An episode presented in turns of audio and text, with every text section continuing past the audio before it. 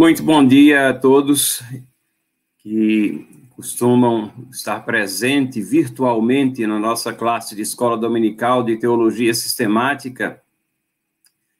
É sempre um privilégio nós nos achegarmos até a Palavra de Deus para ver o que é que ela nos ensina sobre doutrinas é, específicas e fundamentais da nossa fé cristã. É isso que temos tentado fazer domingo após domingo, aqui alternando com o reverendo Leandro. Eu tenho ensinado algumas classes e nesta manhã nós vamos abordar os dons do Espírito Santo, mas com mais especificidade, demorando um pouquinho mais na questão de entender o dom de línguas. Esse é o nosso propósito aqui nessa manhã. Queremos abordar isso através de um estudo claro e sério das Escrituras, ver o que é que a Palavra de Deus tem a nos dizer e tirar nossas conclusões a partir do exame dessa palavra. Vamos pedir a orientação de Deus em oração na medida em que abordamos esse assunto, que é tão controvertido, que causa, às vezes, discussões. Vamos procurar ver o que é que o Espírito Santo tem a nos dizer pela palavra revelada e inspirada por ele mesmo. Oremos. Te agradecemos, Senhor Deus, porque temos a tua palavra e ela é diretriz firme e segura para os nossos passos. Te agradecemos também porque tu tens levantado servos teus na história da igreja que tem mantido a igreja fiel e que tem concretizado em si a promessa de Cristo de que as portas do inferno não prevalecem nunca sobre a marcha triunfante da igreja. Te agradecemos pelo corpo de doutrinas que temos recebido através também de ações do teu Espírito Santo ao longo da história, incluindo entre essas a reforma do século dezesseis, que voltou até a palavra para se livrar de doutrinas estranhas que estavam se imiscuindo, entrando dentro das questões que eram ensinadas ao povo. Te agradecemos porque temos a palavra de Deus em nossa língua, porque podemos estudá-la. Te agradecemos porque temos esses momentos aqui que podemos dedicar a esse estudo. Dá-nos, acima de tudo, humildade, submissão aos teus ensinamentos, perdoa os nossos pecados, Senhor, e orienta nossas vidas, em nome de Jesus. Amém. Como dizíamos, irmãos, então vamos entrar no nosso estudo aqui sobre os dons do Espírito Santo e mais especificamente entendendo o dom de línguas. Dons do Espírito Santo. Primeiramente, vamos tentar entender essa colocação mais genérica. E um texto aqui que eh, eu vou considerar como texto de partida é primeiro Coríntios, capítulo doze, versículos vinte e sete a vinte e oito. Ora, vós sois corpo de Cristo e individualmente membros desse corpo. A uns estabeleceu Deus na igreja, primeiramente apóstolos, em segundo lugar profetas, em terceiro lugar mestres, depois operadores de milagres, depois dons de curar, socorros, governos, variedades de línguas. Diferentes funções, então, e diferentes estágios nesse desenvolvimento da igreja, nessa era que temos chamado da era de internacionalização da igreja, onde ela deixa a sua identidade única e exclusivamente com a nação de Israel, mas ela agora passa a abranger todos os povos, raças, tribos, nações. Entre essas, nós nos encontramos por causa dessa marcha triunfante. Esse é o plano de Deus, cumprindo as promessas feitas a Abraão, cumprindo as promessas de angariar um povo para si, uma nação santa, separada, raça eleita, sacerdócio real. Essa igreja e a multiplicidade de, de áreas de atuação dos seus membros, todos eles formando esse corpo de Cristo, do qual ele é o cabeça.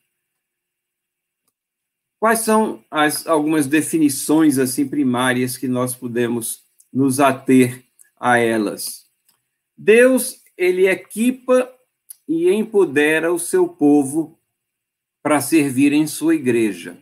Essa igreja é o corpo de Cristo. Deus é a fonte das nossas habilidades. Esse empoderamento, para utilizar uma palavra, né, meio contemporânea, corrente, em seus detalhes, nas suas, nos seus diferentes aspectos, nós conhecemos como dons do Espírito Santo, porque é o Espírito Santo trabalhando em conjunto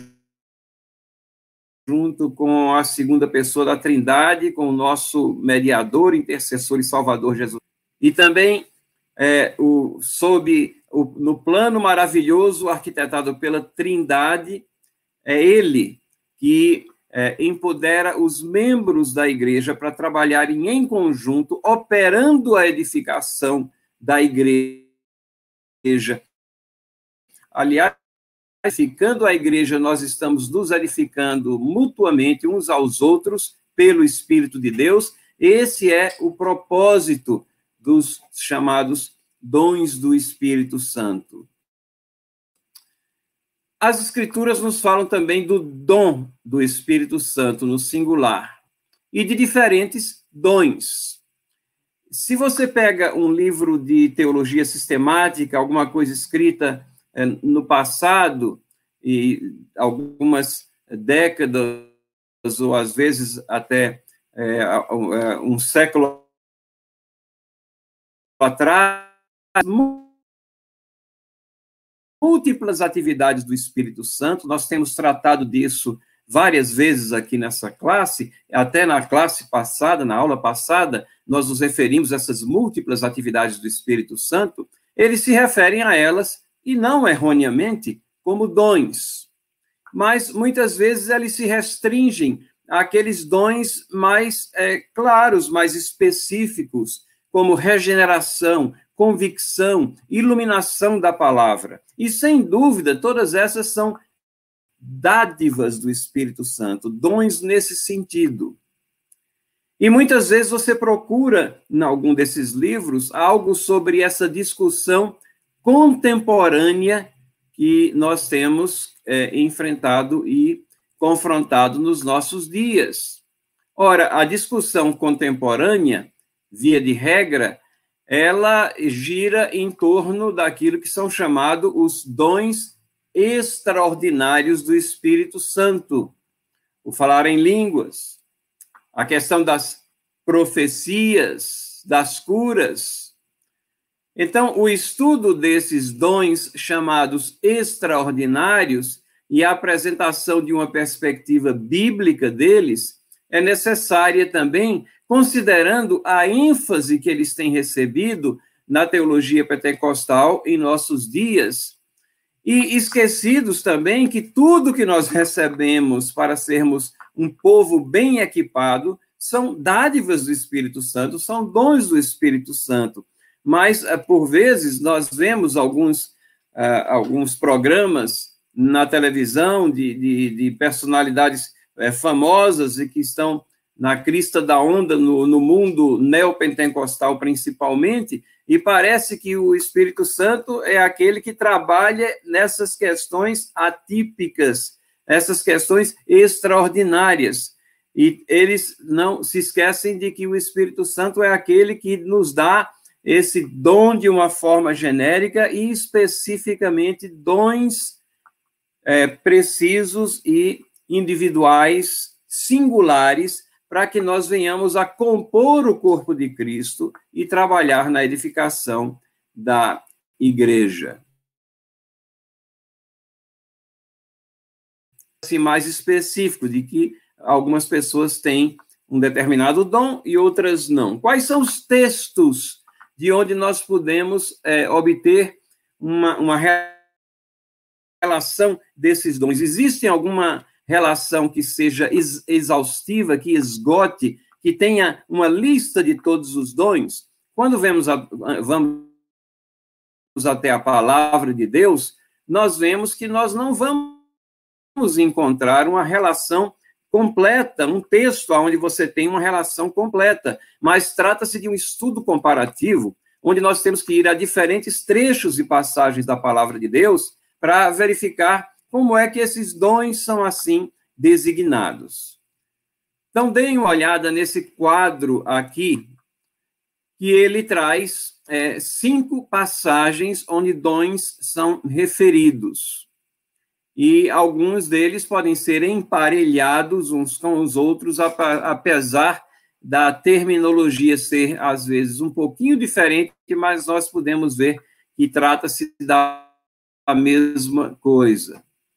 Essas cinco passagens são Romanos, capítulo doze, versículos seis a oito, é, especialmente o versículo sete ali, onde você tem profecia, ministério,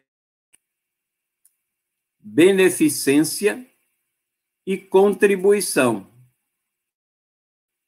Notam que essa é uma relação que Paulo está falando, é, de que, soberanamente, Deus coloca pessoas nessas diversas é, situações e que, com essas capacitações para o crescimento da igreja.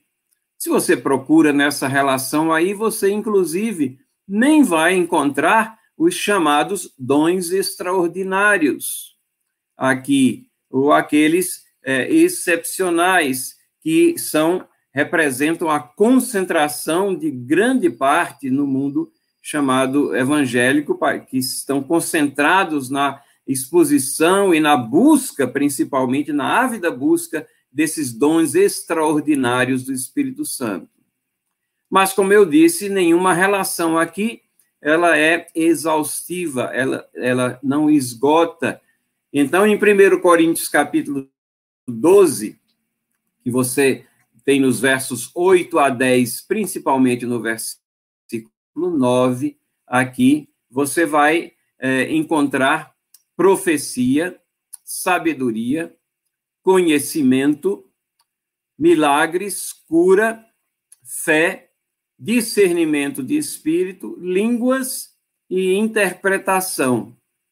Nesse mesmo capítulo, lá no final, Paulo repete uma relação e ela é diferente, ligeiramente diferente daquela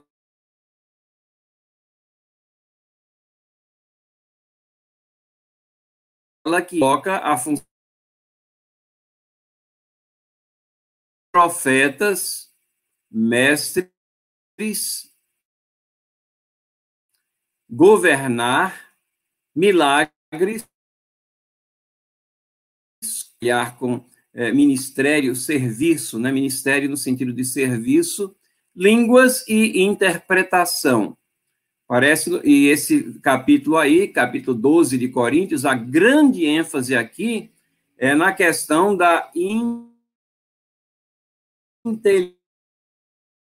É, estavam sendo faladas, porque, afinal de contas, o evangelho tem tudo a ver com comunicação, comunicação das verdades de Deus, e a grande ênfase colocada por Paulo é de que elas... as pessoas entendessem o que estava sendo falado e não que qualquer um, chegando de qualquer lugar, falasse na sua língua e não houvesse interpretação.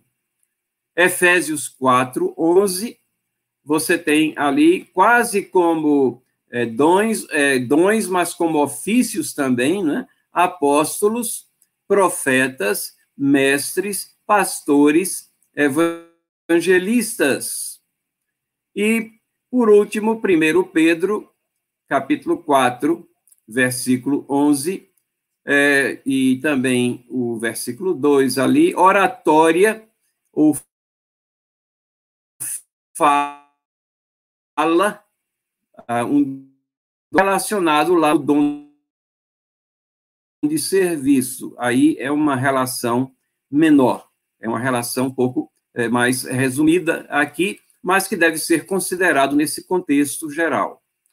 Então, quando nós falamos dos dons do Espírito Santo, Nós não podemos esquecer essa gama aqui de, de capacitações e situações que, são, é, a, que estão debaixo dessa designação daquilo que o Espírito Santo dá, doa. A palavra dom vem de doar, de, de vir como sendo um presente da parte de Deus para a edificação da igreja. primeira Coríntios, capítulo doze, é aquele texto onde temos um tratamento mais extenso. Qual é a essência da, das lições que nós temos aqui nesse capítulo? Cada pessoa na igreja é como um membro de um corpo humano. E Deus estabelece que cada pessoa tem uma função, tem uma função nesse corpo. primeira Coríntios doze, versículo doze. Cada pessoa tem uma função no corpo e nem todas as capacitações são as mesmas. Paulo coloca isso com muita clareza em primeira Coríntios, capítulo doze, versículos quatorze a vinte e cinco. Ele é, é o texto aqui é, mais extenso aqui, são quase dez versículos, são dez que ele... É, faz essa explicação que as capacitações não são as mesmas, o Espírito é soberano, e então ele capacita da forma como ele quer. E é esse Espírito Santo que dá poder para que cada pessoa sirva de acordo com a soberana vontade de Deus. Isso transparece muito claramente no versículo onze do capítulo doze de primeira Coríntios. Todo o corpo... Então, a igreja, ela sofre se o membro sofre. Se a igreja é um corpo, é, e Paulo é, coloca isso de uma forma é, bastante é, gráfica, assim, para que nós entendamos isso, é, se um corpo é ferido, todo, todo o corpo está sentindo aquela dor, todo o corpo está sofrendo com aquele problema. Considerando a ênfase de primeira Coríntios doze pelas funções dos diferentes membros, o verso vinte e seis parece indicar que o corpo pode sofrer de alguma forma porque um membro não está desempenhando suas funções que auxiliaram o corpo como um todo.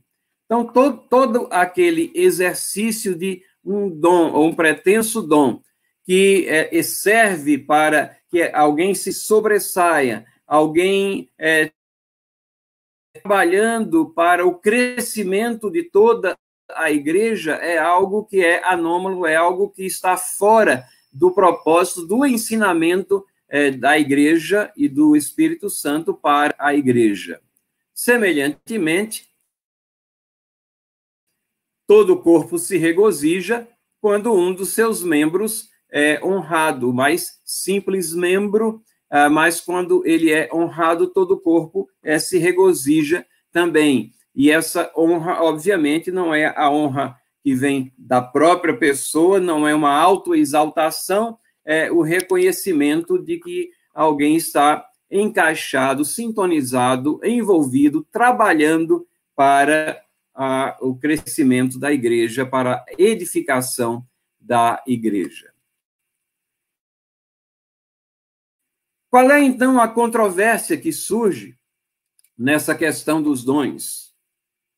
E ela vem surgir exatamente em cima desse capítulo. Ela, esse capítulo é o capítulo que traz uma... A, que, a, que faz com que a controvérsia venha a aflorar. Vamos tentar entender aqui quais são as distinções ou as diferenças que existem entre a teologia reformada e a, a teologia pentecostal, ou eu diria até mais a teologia neopentecostal, porque nós temos observado um fenômeno interessante na medida em que alguns campos ou alguns ramos da teologia pentecostal histórica, vamos dizer assim, à medida que estudam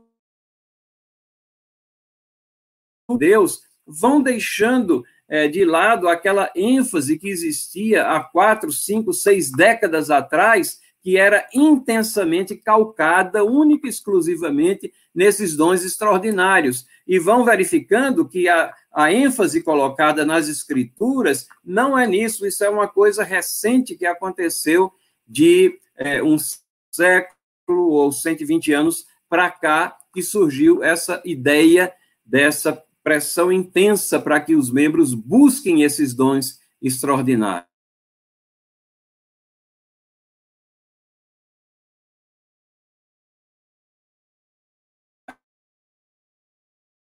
O entendimento da... Encontramos um, esse autoentendimento da ação e ministério do Espírito Santo que abrange todos os cristãos, né? Todos os capítulo onze, versículo vinte e nove, Moisés tem uma expressão lá, porque alguém vai enredar a ele, olha, tem alguém é, profetizando, proclamando a palavra, e Moisés diz, e daí? Eu queria que todos é, estivessem proclamando a palavra, profetizando. A profecia é exatamente a proclamação da palavra, nós vamos nos deter um pouquinho sobre isso aqui. E esse anseio de Moisés, que é uma expressão até é, da era do Evangelho, onde, onde todos nós somos comissionados a sermos porta-vozes dessa palavra de salvação, isso daqui é, é por empoderamento do Espírito Santo que nós temos esse comissionamento agora de levar as boas novas a todos. Teologia da Reforma vê que o Espírito Santo, ele tem, é, o dom do Espírito Santo vem sobre a igreja e sobre os membros da igreja de tal maneira que não está restrito a uma casta. Então, é, é uma expressão de esperança que, ali que Moisés traz. Joel, capítulo dois, versículo vinte e oito e vinte e nove, tem a profecia desse derramar do Espírito Santo para a era neotestamentária da igreja, para que a igreja possa prosseguir quebrando as barreiras nacionais nessa marcha triunfante. Aqui, isso se cumpre em Pentecoste. Isso, essa profecia de Joel, ela não é algo que vem para ser olhada como sendo um, uma maneira de operação da igreja através dos séculos, mas ali ela se cumpre em Pentecoste. Ela é, é um selo de aprovação de Deus, da parte de Deus, para que a comunicação flua totalmente entre aqueles que vieram de todas as partes do mundo e ali estavam reunidos, e agora voltam para seus lugares e conseguem proclamar a palavra de Deus porque entenderam aquilo que estava sendo exposto. E Paulo, lá em Coríntios, versículos doze, capítulo doze, versículos doze a trinta e um, é, todos nós somos capacitados soberanamente pelo Espírito Santo com diferentes dons. Na teologia é, pentecostal, o que nós temos na realidade é um entendimento baixo da ação do Espírito Santo, porque ele divide os cristãos entre cristãos que receberam e os que não receberam a segunda bênção ou o batismo do Espírito Santo, e esses dons extraordinários, que passa a ser quase que o ponto central da teologia e a busca constante dos membros, ela é aquilo que está dado apenas a uma casta agraciada dentro da igreja. Cristãos que não receberam o batismo, não, eles não conseguem, então, experimentar nem apresentar aos demais esses dons extraordinários. Cristãos que não foram agraciados com essa segunda bênção, eles estão restritos a, podemos até dizer, a uma vida de crentes de segunda categoria. Essa divisão, ela não é encontrada na palavra de Deus. Todos nós recebemos o dom do Espírito Santo, agora ele capacita de forma diferente aqueles que integram a igreja de Cristo. Nem todos os cristãos têm ou tinham o dom de línguas, o dom de línguas do Novo Testamento, conforme nós vemos lá em Atos dois, um a treze, eles são idiomas ou dialetos.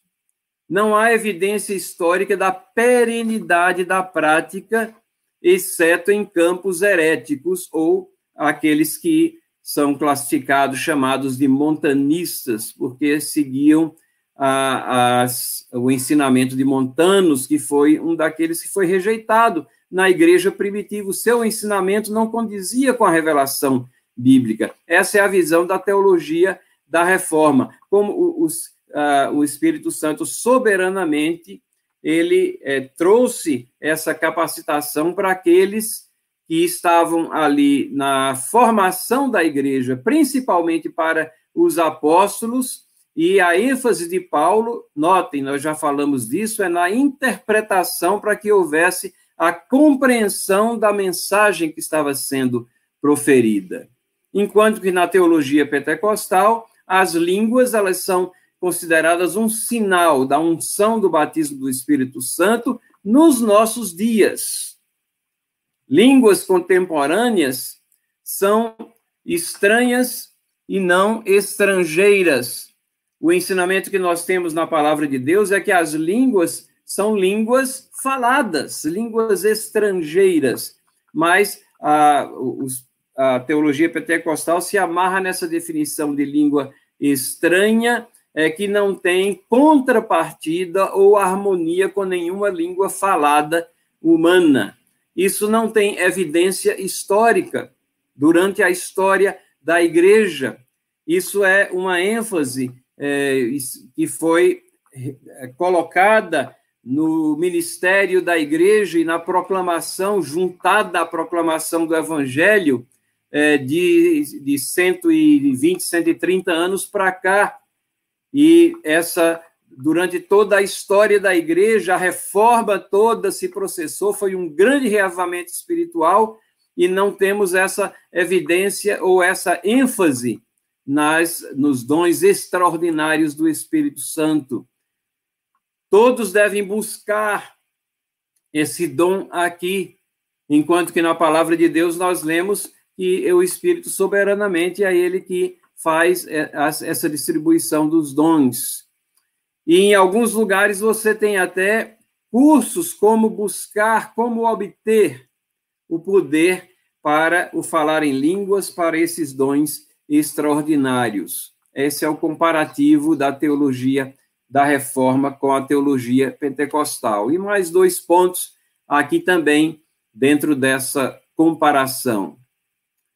O reavivamento da Reforma, fizemos referência a isso rapidamente, né? Não foi precedido ou seguido das chamadas experiências pentecostais.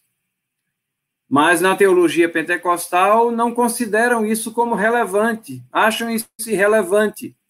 E já é, existem vários autores que postulam que nós nos encontramos na era do Espírito Santo, onde ele atuaria como fez na igreja primitiva. Não há base bíblica para essa divisão de eras, onde nós temos a era de Jesus Cristo, agora temos a era do Espírito Santo. Não, a Trindade toda está envolvida, entrelaçada em toda a história, não somente da humanidade, mas em toda a história da igreja. Os dons do Espírito Santo, na teologia da Reforma, são concedidos para edificação da igreja e objetiva-se o culto racional, como temos lá em Romanos capítulo doze, versículos um e dois, com a exposição da palavra. A exposição da palavra, onde nós clamamos, oramos pela iluminação do Espírito Santo de Deus, para que entendamos a palavra de Deus que foi inspirada por esse mesmo Espírito. Então, vejam, há uma grande diferença aqui, porque na teologia pentecostal os dons são utilizados para atestar autoridade aos líderes e também para imprimir um tom místico, emocional aos ajuntamentos. Quantas vezes nós não já vimos algum ajuntamento que está sendo televisionado e onde você, a pessoa está falando na, no nosso vernáculo, na nossa língua, e de repente ele começa a balbuciar alguma coisa e não tem, obviamente, nenhuma tradução é, possível, ou às vezes ele faz um arremedo ele próprio daquilo que, que falou, mas é, são sons ininteligíveis que são colocados no meio de uma prédica para diferenciar, para atestar que aquela pessoa que está falando é, pertence a uma casta maior, com autoridade, é, e dar esse tom místico, então, àquele ajuntamento, como se isso fosse a norma ao longo de toda a história da Igreja, e não ao apercebimento de que isso é um fenômeno é, relativamente recente na história da Igreja.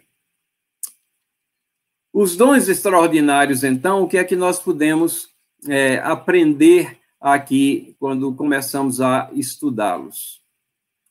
Primeira, uma das primeiras coisas aqui que nós vemos, e isso pode até parecer estranho, porque fala-se tanto hoje na contemporaneidade dos dons. Quando alguém menciona esse termo, contemporaneidade dos dons, ninguém está falando no, no dom de, de, de exercer misericórdia, ninguém está falando no dom de, de presidir, mas a única preocupação é em cima dos dons extraordinários e de fazer referência àquela questão de que se, eh, naquela ocasião, algumas pessoas foram empoderadas pelo Espírito Santo para falar numa outra língua, eh, que não a sua língua nativa, então isso significa que ele deve ter a condição de fazer a mesma coisa hoje e até mudando o, a característica da língua. Mas quando nós olhamos a palavra de Deus, a temporaneidade de dons extraordinários, não a contemporaneidade, mas o caráter temporal é que é a característica da forma de Deus agir. Lendo o prefácio de Hebreus, Hebreus capítulo primeiro, versículos um a quatro, nós vemos isso, que Deus falou de várias e diversas maneiras pelos profetas, agora nos falou pelo Filho. Então nós vemos que Deus ele, ele vai se comunicando é, e agora nos fala pelas Escrituras, porque nós temos a palavra de Deus completa. Nós não temos necessidade de novas revelações, nesse sentido é, que é praticado hoje em dia. E temos um texto como Números onze, vinte e quatro a vinte e cinco, onde... É, Moisés, setenta anciãos ali, nós vamos talvez nos demorar um pouquinho mais nesse texto mais à frente, eles é, são empoderados por Deus para profetizarem. Deus faz com que o espírito que estava em Moisés, o espírito de, de proclamação, de, de profecia que estava em Moisés, ele fosse ali compartilhado por setenta ancião, anciãos, e eles profetizaram, e diz o texto, e depois, nunca mais. Então, o argumento de dizer que não, Deus é o mesmo, e se Deus é o mesmo, nós temos que repetir essas experiências históricas, não se sustenta pela revelação bíblica. Aqueles setenta profetizaram naquele momento, aquilo foi a forma de Deus, soberanamente, ele assim o quis, e depois, nunca mais. E Deus continua sendo o mesmo. Mas é esse Deus que é o mesmo e é soberano, é todo-poderoso, que especifica que certas e determinadas maneiras, de acordo com a dispensação dos tempos, ela é apropriada para cada momento. Uma segunda coisa que nós podemos aprender é que a função desses dons tem a finalidade de transmitir e confirmar a revelação. E a revelação cessou com o fechamento do cânon. O cânon que é? é o, a, o, o, o fechamento do cânon significa a compilação de todos os livros que foram inspirados pelo Espírito Santo. Por exemplo, nós temos entre é, Malaquias e a, o, o Novo Testamento, e depois alguns livros até que surgiram depois ali da vinda de Cristo, é, colocados... E nós é, é, classificamos esses livros como livros apócrifos, eles não fazem parte do cânon, eles não fazem, não, não têm evidência de terem sido inspirados, eles não eram considerados por Cristo nem pelos apóstolos como parte das Escrituras. As Escrituras do Antigo Testamento são aquelas que a gente tem, que termina lá em Malaquias, e depois seguem-se quatrocentos anos é, silenciosos. Vejam, Deus é o mesmo, mas ele quis que durante quatrocentos anos não existisse profecia na terra, exatamente, com toda a probabilidade, para selar aquele cânon do Antigo Testamento. E aí nós temos o Novo Testamento. E no Novo Testamento, nos, nos últimos versículos ali do último livro de Apocalipse, nós temos uma condenação para qualquer um que retirar parte dessa profecia ou para que adicionar a ela. A condenação é a mesma. Seja amaldiçoado, diz lá o texto. E você pode achar que isso é coincidência, que está lá no, no último capítulo, nos últimos versículos do último livro da Bíblia. Mas eu creio que não. É a soberana ação do Espírito Santo revelando, fechando, selando, e a igreja primitiva, ela recebe isso com toda naturalidade, como a nossa Bíblia, a nossa palavra de Deus, estando completa ali com os livros do Antigo Testamento que nós temos e os livros do Novo Testamento, sem É, aqueles chamados livros apócrifos e sem livros adicionais ou escritos adicionais que se sucederam a, depois do livro de Apocalipse. Todos os concílios, todo, não, foi, é, não é autoridade de nenhum concílio que traz isso, mas é o Espírito Santo também trabalhando na igreja, que mostra que essa é a palavra de Deus.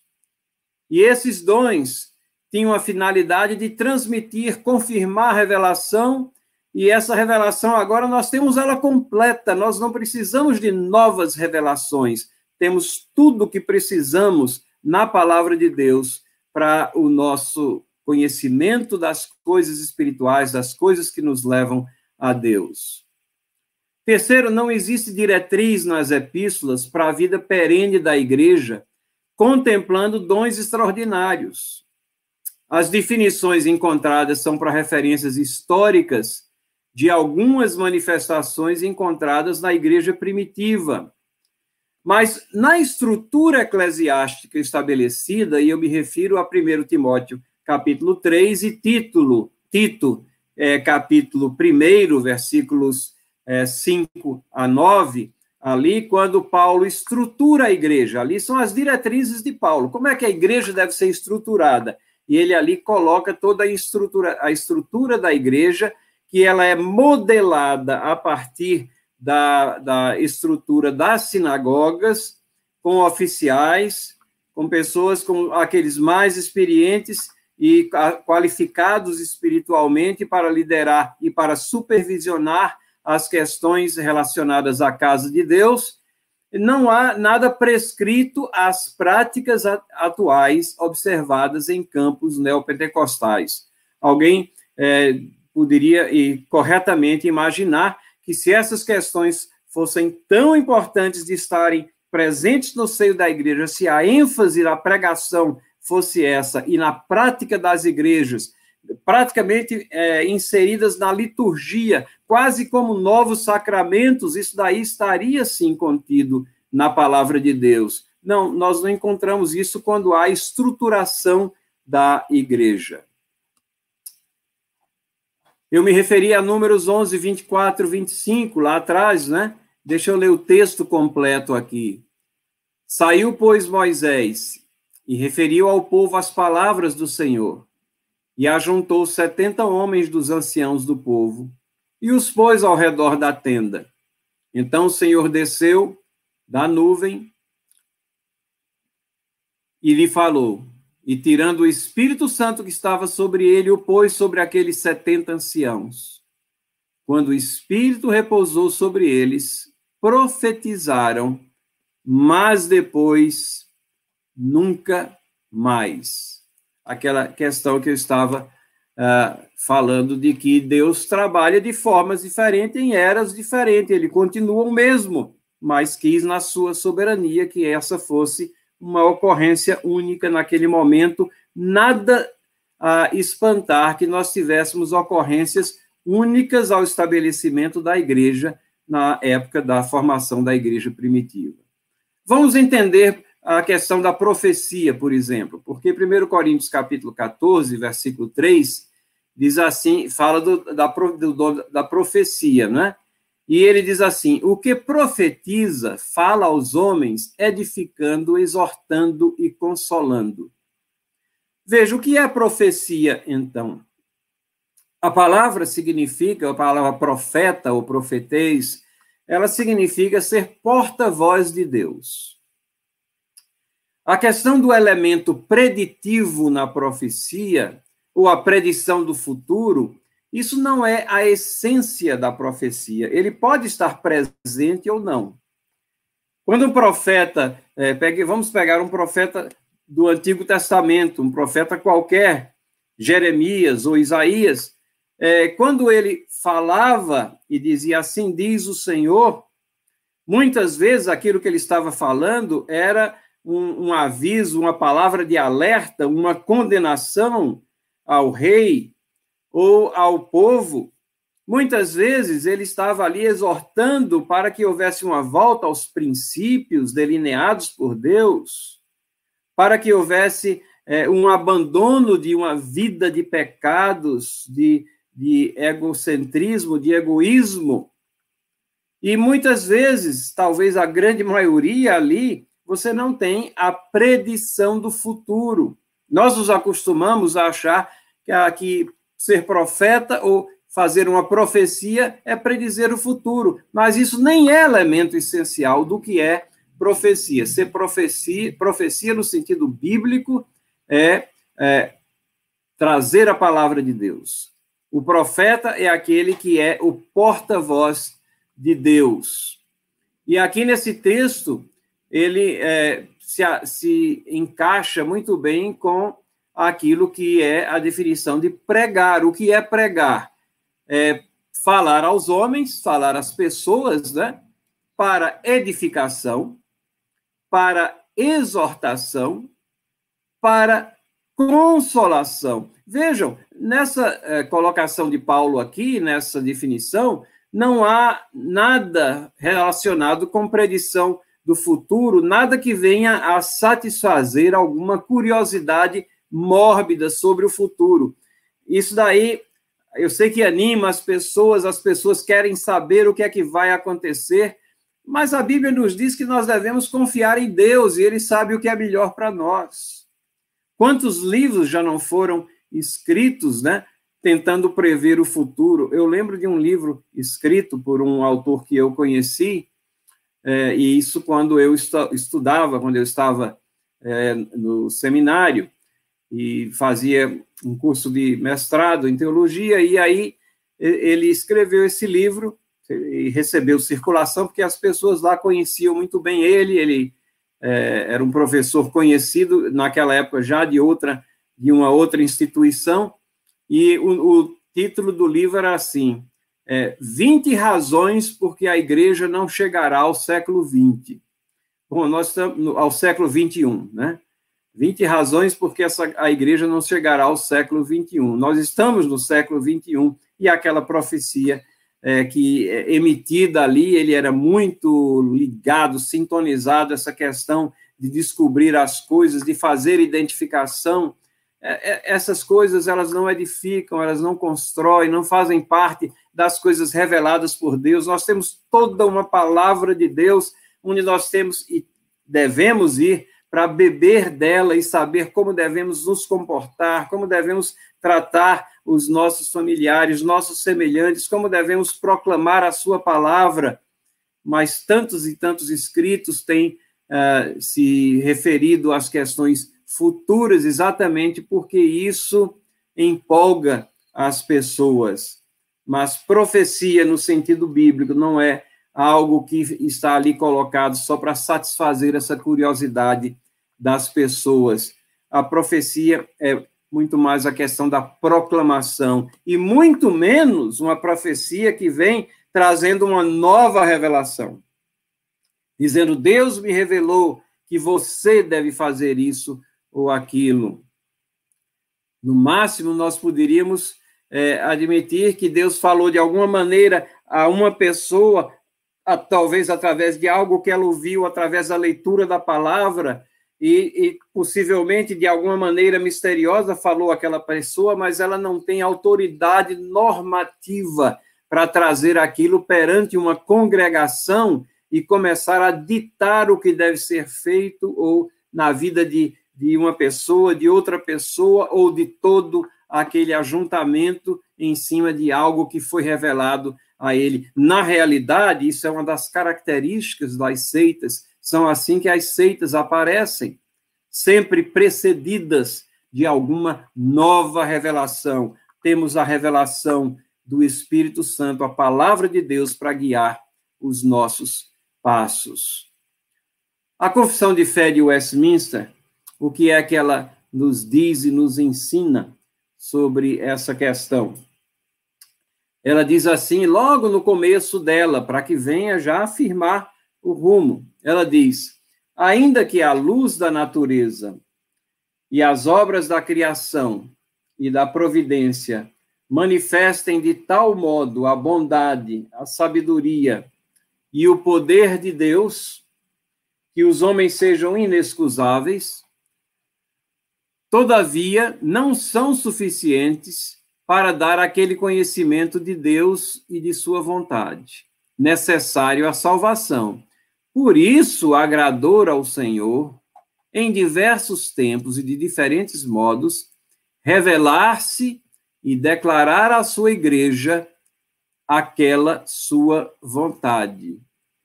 Foi igualmente servido fazê-la escrever toda. As escrituras foram escritas exatamente para que saibamos a vontade de Deus, né? E aí continua. Isso torna a escritura sagrada indispensável, tendo cessado aqueles antigos modos de Deus revelar a sua vontade ao seu povo. Temos as escrituras completas, esse é o ensino que nós temos na palavra de Deus. E o dom de línguas? Não temos muito tempo, mas rapidamente aqui sobre essa questão, entendendo esses registros bíblicos sobre o assunto.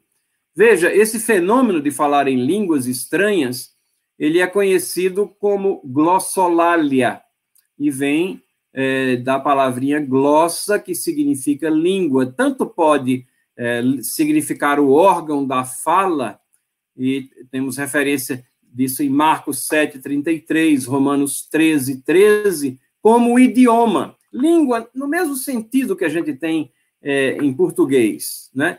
Qual, que língua, quantas línguas você fala? É, qual é a língua que ele fala? Não, ele só fala português. Não, ele fala português e japonês. Foi um decassegue é, e ele aprendeu muito bem o japonês enquanto estava lá no Japão. Fala duas línguas, fala três línguas. É poliglota, né? Tudo isso tem a mesma raiz. E essa palavra, é, esse fenômeno ocorre em três livros da palavra de Deus. O primeiro é Marcos, e no seu capítulo dezesseis. Sem entrar é, na, nas questões aqui textuais desse capítulo aqui, Marcos dezesseis é uma passagem profética, fala de várias coisas extraordinárias.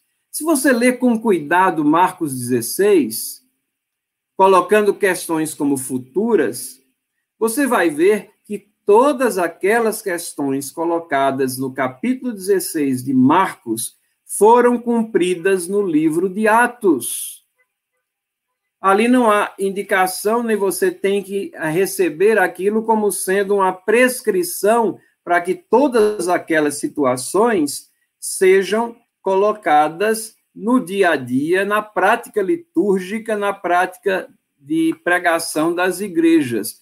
Mas É, é impressionante que até certas questões como é, pegar é, nas serpentes e, e isso daí, tem algumas igrejas isoladas é, em alguns locais do mundo que trazem serpentes para dentro dos, do culto para que as pessoas peguem nelas, porque está lá em Marcos dezesseis. Isso é uma falta de entendimento do que é uma correta interpretação das Escrituras.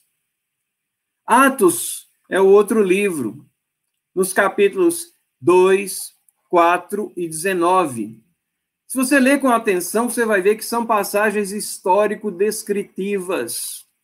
Não são passagens prescritivas. Não está lá dizendo a igreja vai ter que repetir isso aqui toda vez que se encontrar, mas descreve situações históricas pelas quais a igreja atravessou nesse momento de formação da igreja.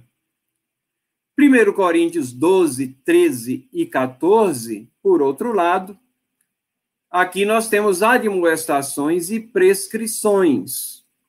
É Paulo tentando regulamentar, muitas vezes, a falta de entendimento dos próprios cristãos na igreja primitiva e também é, essa questão de que o falar em língua estava sendo uma espécie da pessoa é, se mostrar é, com grande conhecimento, enquanto que os outros ficavam, para usar uma expressão bem coloquial, ficavam boiando lá, porque não sabiam o que é que estava sendo falado. E Paulo diz, não, se é, vier alguém e falar algum idioma, e a, e a palavra significa idioma, né, é, ela, essa pessoa deve ser interpretada, senão ninguém vai entender, isso não vai servir para nada. Os dons, eles são, ah, as qualificações que as pessoas têm, elas são para edificação da igreja, qualificações espirituais. O pronunciar de sons ininteligíveis que você não consegue entender, isso não é especificado na Bíblia. Na realidade, isso nem é uma característica dos crentes, do povo de Deus. Escritores é, do mundo antigo, como Platão, Virgílio, eles fazem referência a isso. Isso é muito mais uma prática pagã do que uma prática encontrada na palavra de Deus. Na realidade, é, Isaías, capítulo oito, faz referências específicas, dizendo que nós não devemos dar ouvido àqueles que chiureiam, ou seja, que balbuciam sons que parecem, às vezes, emitidos por, por, por aves, por passarinhos, ou murmuram, É, coisas que você não consegue entender. E ele classifica esses daí como, como sendo aqueles que não se devem dar ouvidos, e nesse mesmo texto ele diz, a quem devemos dar ouvido então? Ele diz, à lei e ao testemunho. Devemos dar ouvidos à palavra de Deus. Nós somos criaturas inteligentes, Deus nos fez assim, e ele quer de nós o nosso culto racional, que nós estejamos com o nosso entendimento pleno, sintonizado com ele, e não é, com essas, é, essas é, coisas que tiram a atenção exatamente de uma mensagem que deveria estar sendo proclamada. A característica ali apresentada não é de crentes, mas de descrentes, ali em Isaías, capítulo oito. O Antigo Testamento inteiro não registra ocorrência no meio do povo de Deus. Essa prática nem é prescrita, nem encorajada, nem mencionada quando se fala do enchimento do Espírito Santo. Né? É, Sansão foi cheio do Espírito Santo, ele não falou em línguas ali, mas ele tinha uma ação específica, ali o Espírito Santo veio de uma maneira específica, empoderá-lo para que ele realizasse uma tarefa ali na luta contra os filisteus e tantos outros exemplos que nós temos na palavra de Deus. As ocorrências do Novo Testamento, elas foram profetizadas lá no Antigo Testamento. Isaías vinte e oito, capítulo, versículos dez a doze, ele é especificamente citado em primeira Coríntios, capítulo quatorze, versículo vinte e um. E ele demonstra essa profecia. Ali, primeiro, Paulo demonstra que isso que ocorreu ali na época apostólica é o cumprimento exato do que foi profetizado. Ele marca essa importantíssima transição da identificação da igreja como integrante de uma nação específica para um ponto aqui é, diferente, que é a era neotestamentária, de sua internacionalização. Esse povo, é, o, o povo de língua estranha vai me louvar. Isso era uma coisa inusitada. Os judeus não podiam conceber isso, porque eles estavam acostumados que a revelação, eles eram os guardiões dos oráculos de Deus, a revelação de Deus se processava através daquela nação, e ouvir pessoas de outras nacionalidades e línguas louvando a Deus, isso era uma coisa que chocava a eles, mas isso está profetizado desde o Antigo Testamento, e foi isso que aconteceu. É um cumprimento específico lá registrado em Atos. Um cumprimento abrangente. Povos de todas as raças e línguas são trazidos ao povo de Deus. Nós somos partes, né, dessa, uh, dessa uh, marcha da igreja que nos trouxe ao seio do povo de Deus, e nós não temos essa uh, ascendência uh, judaica, ou a maioria de nós, mas somos filhos de Abraão, no sentido mais correto e explícito, filhos espirituais de Abraão, e é nesse sentido que as promessas foram dadas a Abraão. Somos o Israel espiritual, e por essa razão o evangelho tinha que ser proclamado é, dessa maneira. Marcos dezesseis, nós já falamos sobre isso daqui, que é os manuscritos. É, não vamos entrar nessa questão textual, que os manuscritos mais antigos não têm esse capítulo, mas o que temos ali, como já dissemos, é um mini Atos, né? Isso não ensina que é a prática para ser procurada pelas igrejas. E Atos dois, né? Deixa claro que línguas estranhas é uma referência a línguas estrangeiras. Atos dez, quarenta e cinco, quarenta e seis e Atos dezenove, três e sete são trechos tratados mais à frente. Mas vejam em Atos dois aqui, fala outras línguas. No versículo seis fala, cada um ouviu em sua própria língua.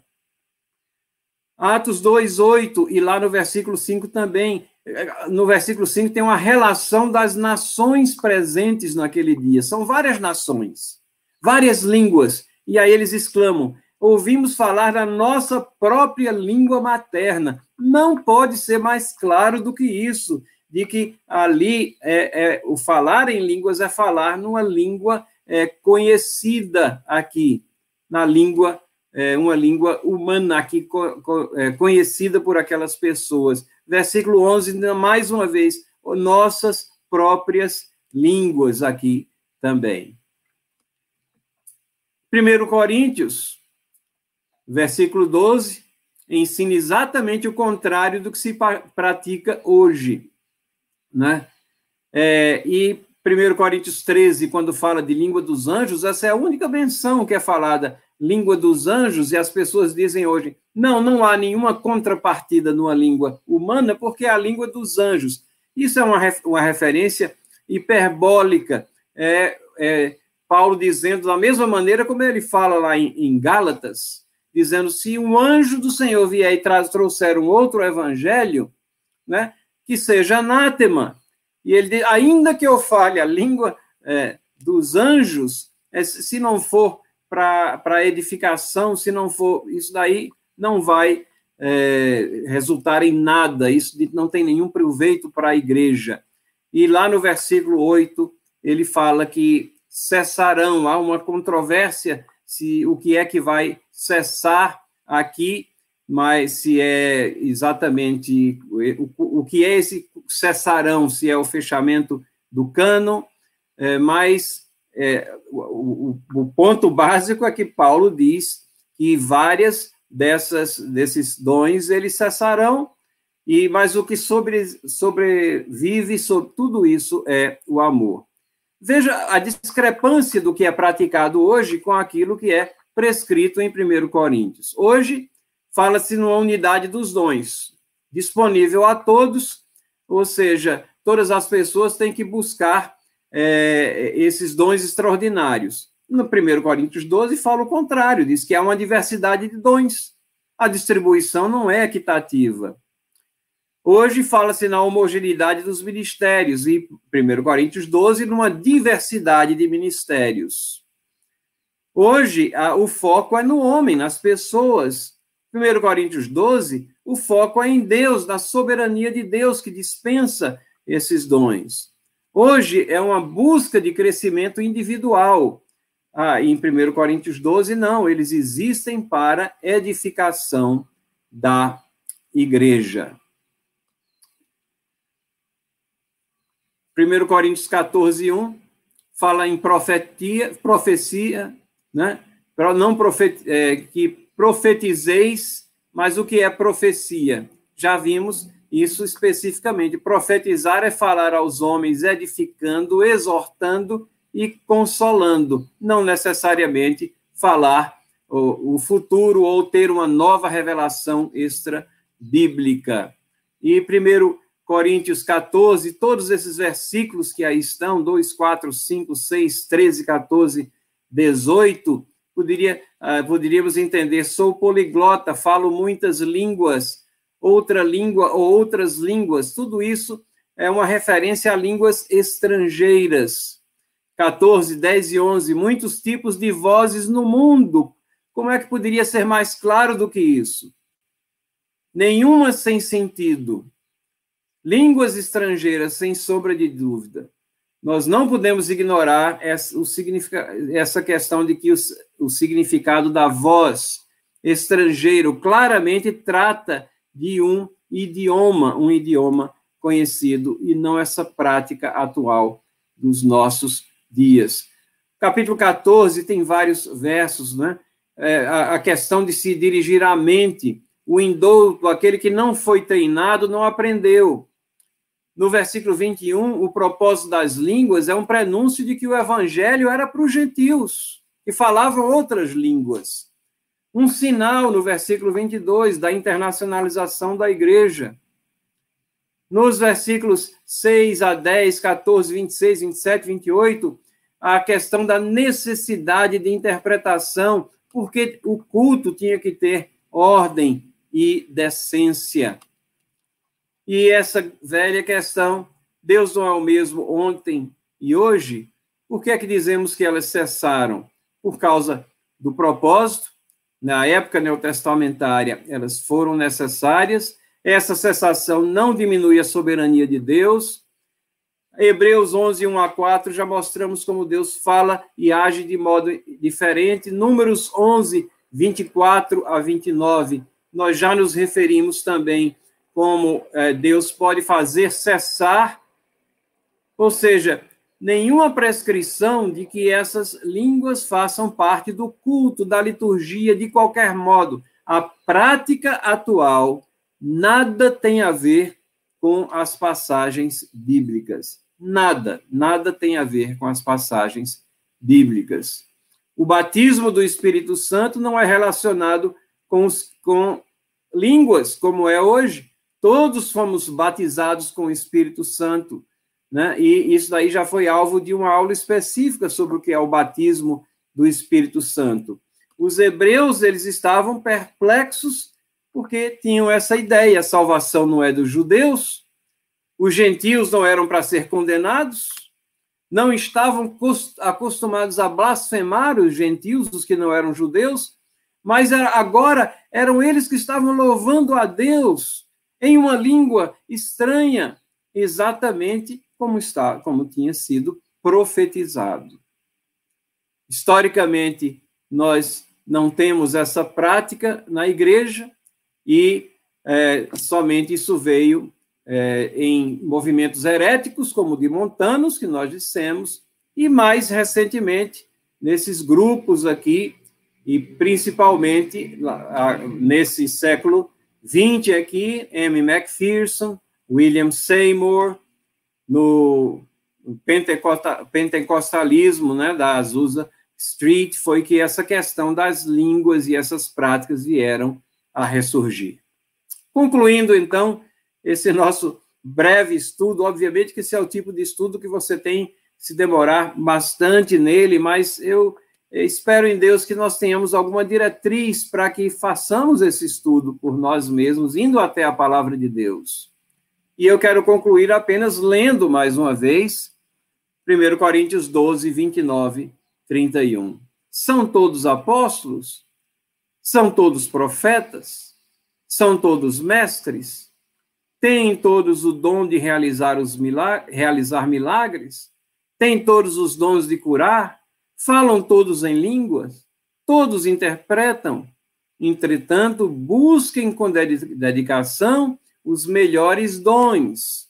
Passo agora a mostrar a vocês um caminho mais excelente. E aí ele vai e fala do amor de Deus derramado sobre nós e do amor que deve existir entre irmãos e do que é verdadeiramente o amor. O amor não é autogratificação, mas é sacrifício.